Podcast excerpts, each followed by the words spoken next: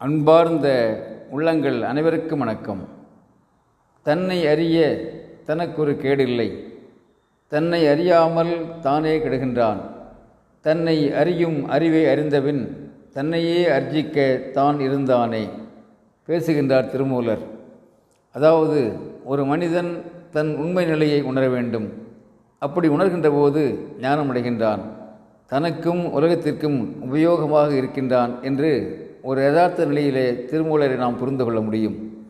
நண்பர்களே ஒரு ஞான குருவிடம் வாழ்வியல் பயிற்சி பெற்று வருகின்ற ஒரு இளைஞன் ஒருமுறை தெருவிலே நடந்து செல்கின்றான். வழியிலே வைரம் போல மின்னுகின்ற ஒரு சிறு கல்லை காண்கின்றான். அதை கொண்டு போய் குருவிடம் காண்பிக்கின்றான். குருவே இது உண்மையான வைரக்கல் தானா? என்று கேட்கின்றான். குருவிற்கு வைரக்கற்கள் பற்றி நன்றாக தெரியும்.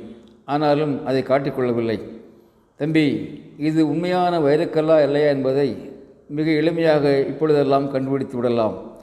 நீ கூகுள் தளங்களிலே தேடு. உனக்கு நிறைய விவரங்கள் கிடைக்கும் என்று சொல்கின்றார். இளைஞனும் இரண்டு மணி நேரம் கூகுளிலே தேடுகிறான். பிறகு தான் அறிந்த செய்திகளோடு குருவை சந்திக்க வருகின்றான்.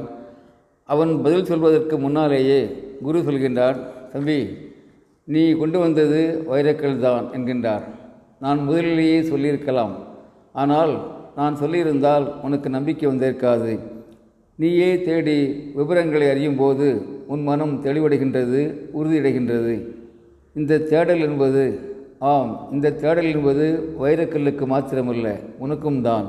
உன்னையே நீ தேடி கண்டறிய வேண்டும். ஆனால் உன்னை நீ கூகுளிலே தேடி கண்டறிய முடியாது. உனக்குள்ளே வைரம் போன்ற சிந்தனைகள் உள்ளன. அவற்றையும் நீ தேடி தேடி கண்டுபிடிக்க வேண்டும். நீதான் தேட வேண்டும் தெளிவு பெற வேண்டும் என்கின்றார் குரு. குருவை வணங்கி மகிழ்கின்றான் அந்த இளைஞன்.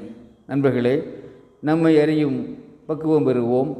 நாளும் மகிழ்ந்து மகிழ்ந்து நிறைவாழ்வு வாழ்வோம். அன்புடன் அரங்க கோபால் இயக்குனர் சிபிஐஏஎஸ் அகாடமி கோவை.